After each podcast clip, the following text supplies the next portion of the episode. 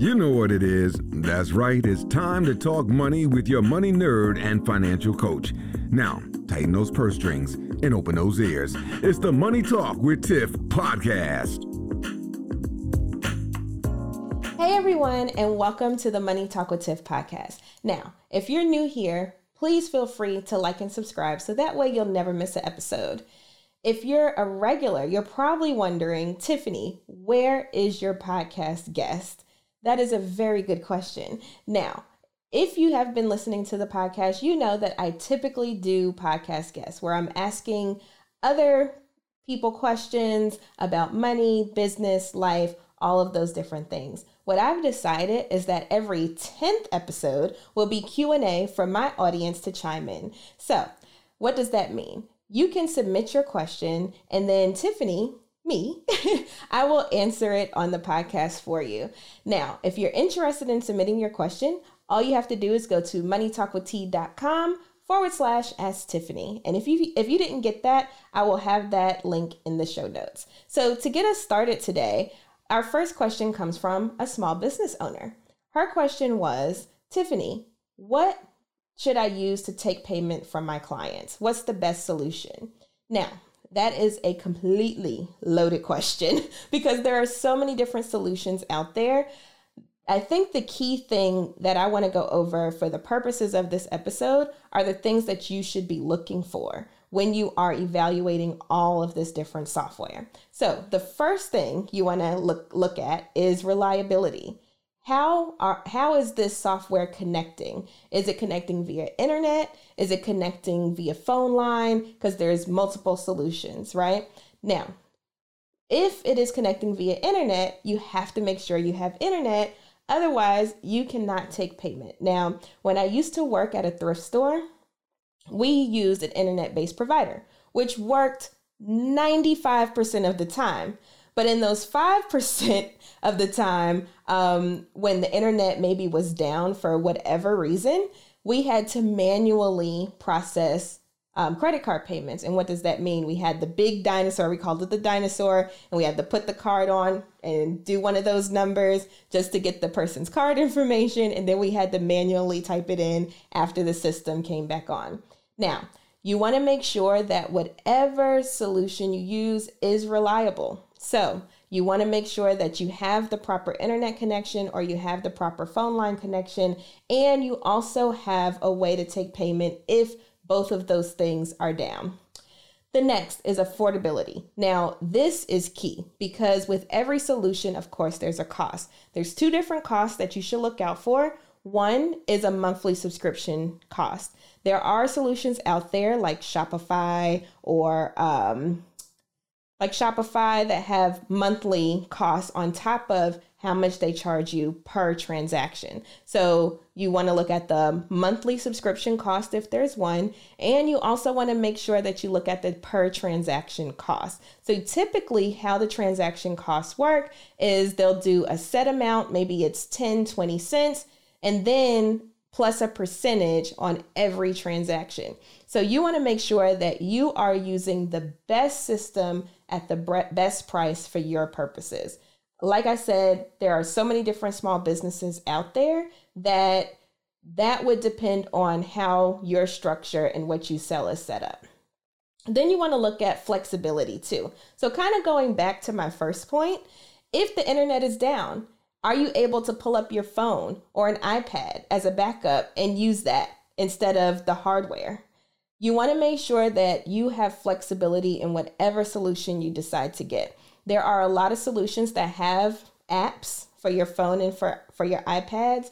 And there's also other solutions that provide physical hardware that they provide to you that you can use as well. So you want to make sure that you have as many options as possible at the most cost efficient price. Next, training. Is this a software that's easy to use or is it going to take some time to get to know it and make sure that you're using it to the best of your abilities?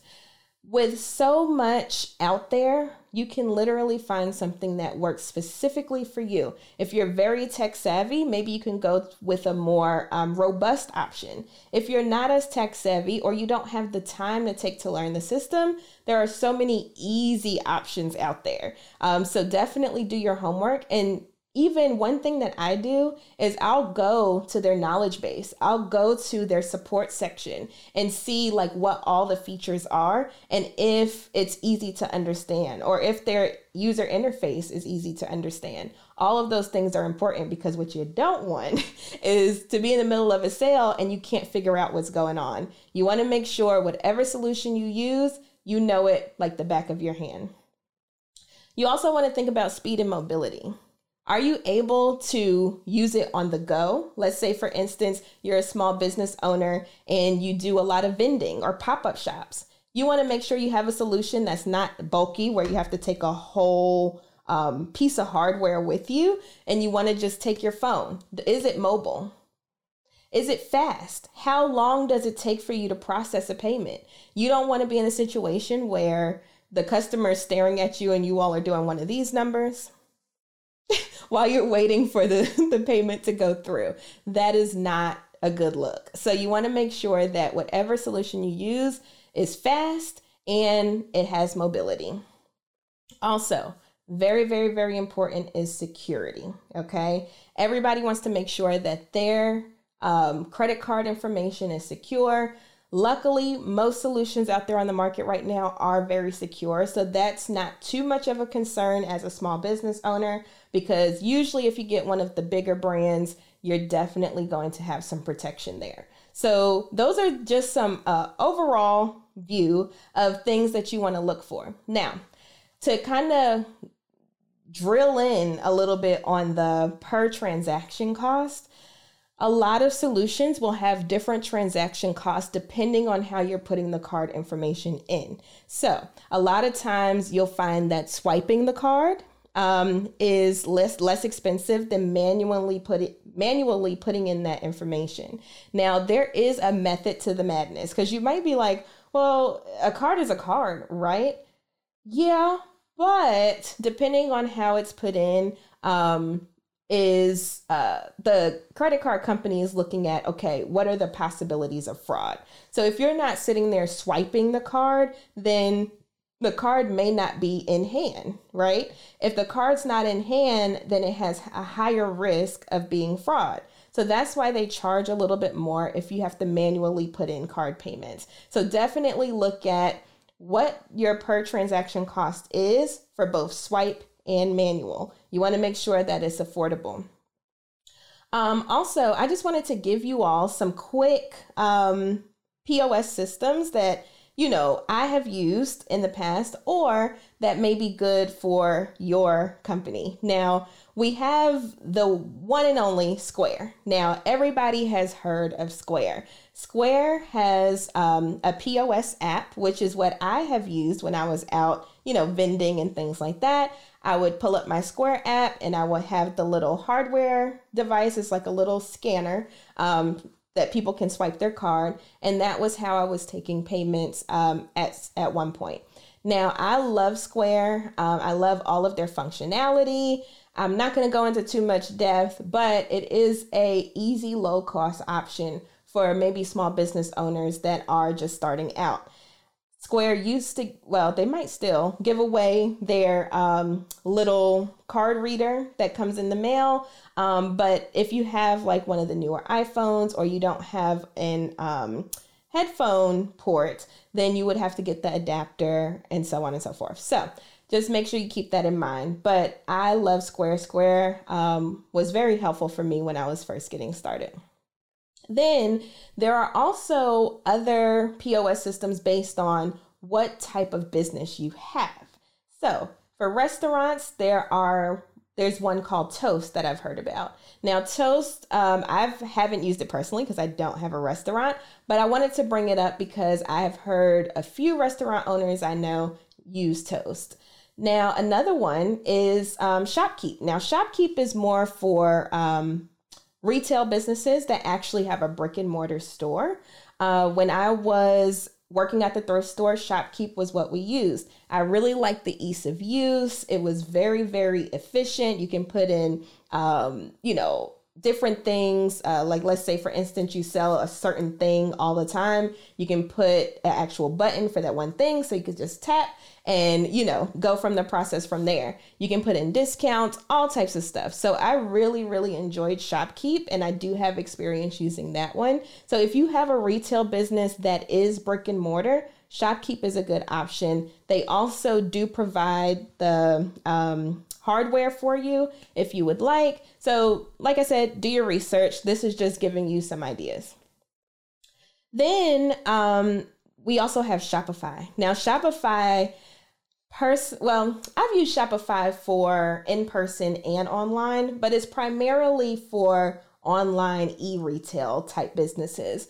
Um, what I like about Shopify is you can have all your um, inventory up there, you can have a website, and when you're in person, you can actually take it on the go. So, for instance, with our tie dye business, Fly Dye Clothing Company, we would have all of our stuff on the website so people can order on the website. But when we went to go vend, we had a Shopify app and we could actually update our inventory in real time. So that way you won't run into an issue where you sell something in person and then somebody's online trying to buy that same item. It immediately took that that item down.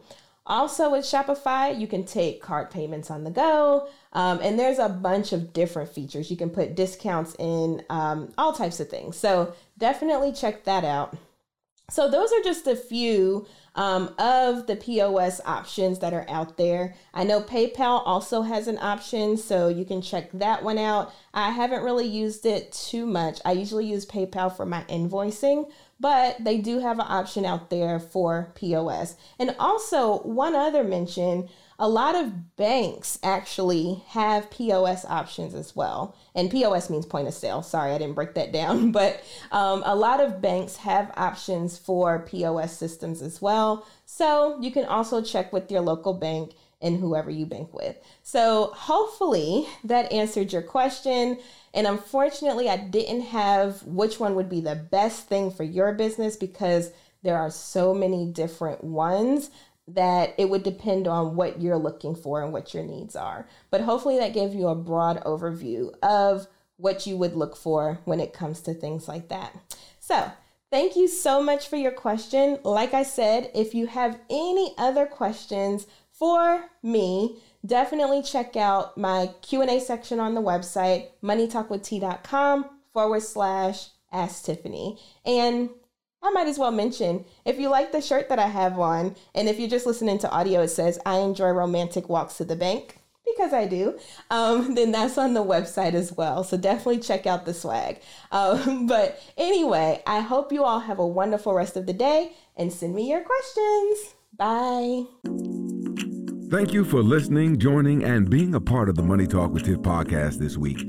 You can check Tiff out every Thursday for a new Money Talk podcast. But if you just can't wait until next week, you can listen to previous podcast episodes at moneytalkwitht.com or follow Tiff on all social media platforms at Money Talk with T. Until next time, spend wise by spending less than you make. A word to the money wise is always sufficient.